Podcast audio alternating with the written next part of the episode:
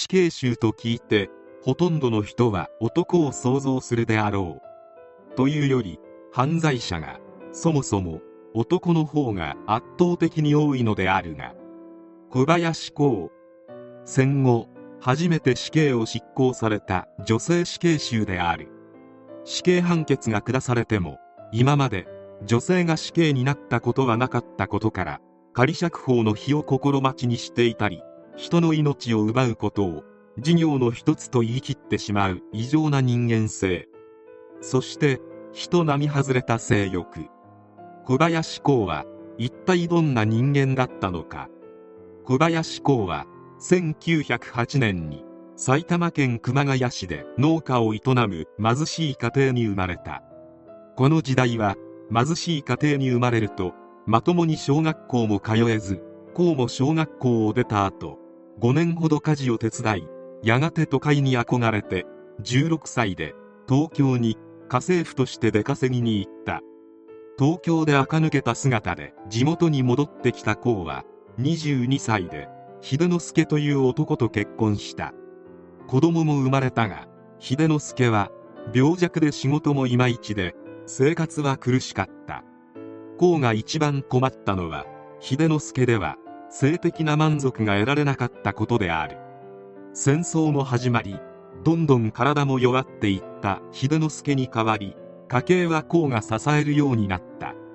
しかしまともな仕事では稼ぎが少なかったため闇商売に手を出した。これにより公は成功を収め金を稼ぐ楽しさを知り物欲も強まっていった。しかし一方で性的な快感に飢えていた公は二回りも年下の警察官の男中村又一郎と不倫をする。これにより満足を得た公は又一郎に夢中になった。警察官に目をつけた理由は他にもあり公は闇商売に手を染めていたため取り締まりに怯える毎日だった。そのため警察の人間を愛人にしてしまえば取り締まりを回避できるという思惑もあったという。もう夫の秀之助に用はないため公は離婚しようと持ちかけた。しかし秀之助は公の不倫に気づいており絶対に離婚しないと突っぱねた。するとある日公の夫秀之助は突然うなり声を上げて亡くなった。離婚しない夫が邪魔になった公が生産狩りを用いて秀之助の命を奪ったのである。これで晴れて念願の愛人である又一郎と一緒になれた。しかし又一郎は公のことを金づるとしてしか見ておらず公と同棲を開始すると同時に仕事を辞めて紐になってしまった。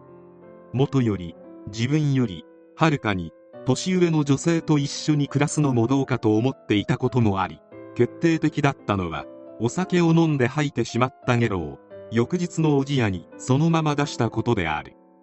限界を迎え又一郎は公の元を離れ別の女性と結婚。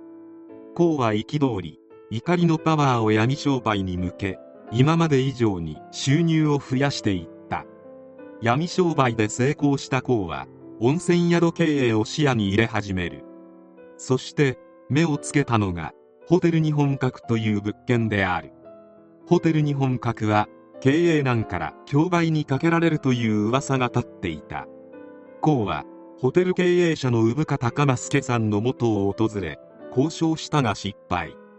しかし今度は鎌助が公のもとに訪れ今の妻と別れる金を用意すればお前を妻にして共同経営者にしてやると交渉してきた。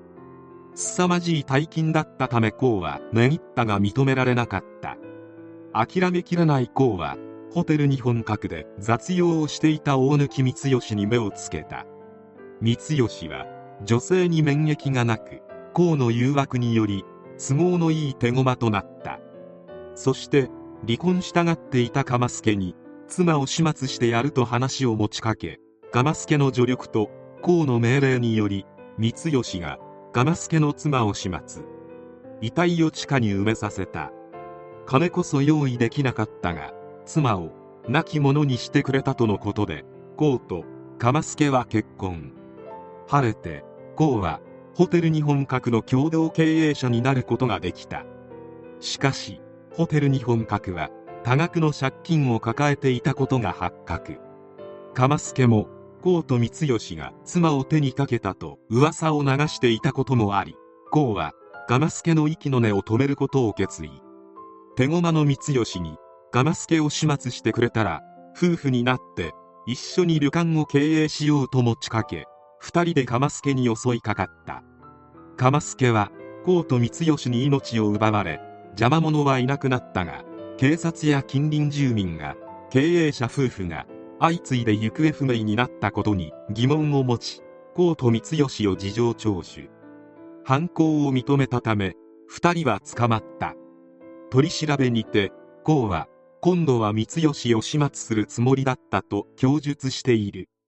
そしてこの取り調べにて江が最初の夫秀之助を生産狩りで始末したことを明かしたのである。裁判にて江と光義の死刑が確定。しかし江は死刑判決確定後も他の死刑囚と異なり錯乱する様子もなく落ち着いていた。江は教会訪問の先生に私は女だから死刑執行はないんです。これまで女で死刑になった者はいないでしょう？私は10年経ったら仮釈放になりますと語っていた。錯乱状態に陥ったのではなく本気でそう思っていた。江は出所後の人生設計を真剣に考えており島に養老院を建てる計画もしていた。その件についても私は釈放されたら105歳まで生きるつもりです。だから金は必要です。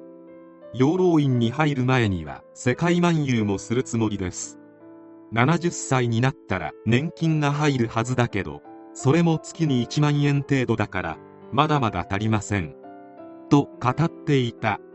本気で自分に死刑執行はされないと思っていたが1970年6月10日江に対して小内所長から翌日の死刑執行が通達された。この際江は事情を飲み込めない様子だったという。小内所長が最後に言い残すことがあるかと問うと江は「はい長い間お世話になりありがとうございました」思い残すことも言い残すこともありませんと言い江と光義の死刑は執行された。江は逮捕された際捕まったということは事業に失敗したのと同じだと思いますと発言している。3人もの命を奪って捕まったことを事業の失敗と言ってしまう江の神経に日本中が戦慄した。江は自分の欲望に邪魔な人間の命を簡単に奪っていた。おそらく死刑を免れて釈放されても事業のためにまた人の命を奪っていたであろう。本当に自分のことしか考えていない女性とか関係なく恐ろしい死刑囚である。全員ではないが木島かなえ上田美幸掛市佐子といった女性死刑囚はいずれも複数の男性と関係を持つ性欲が強い被害者が全員男などこうと似たような特徴はある。こんな恐ろしい人間に関わらないよう男性の諸君は注意してほしい。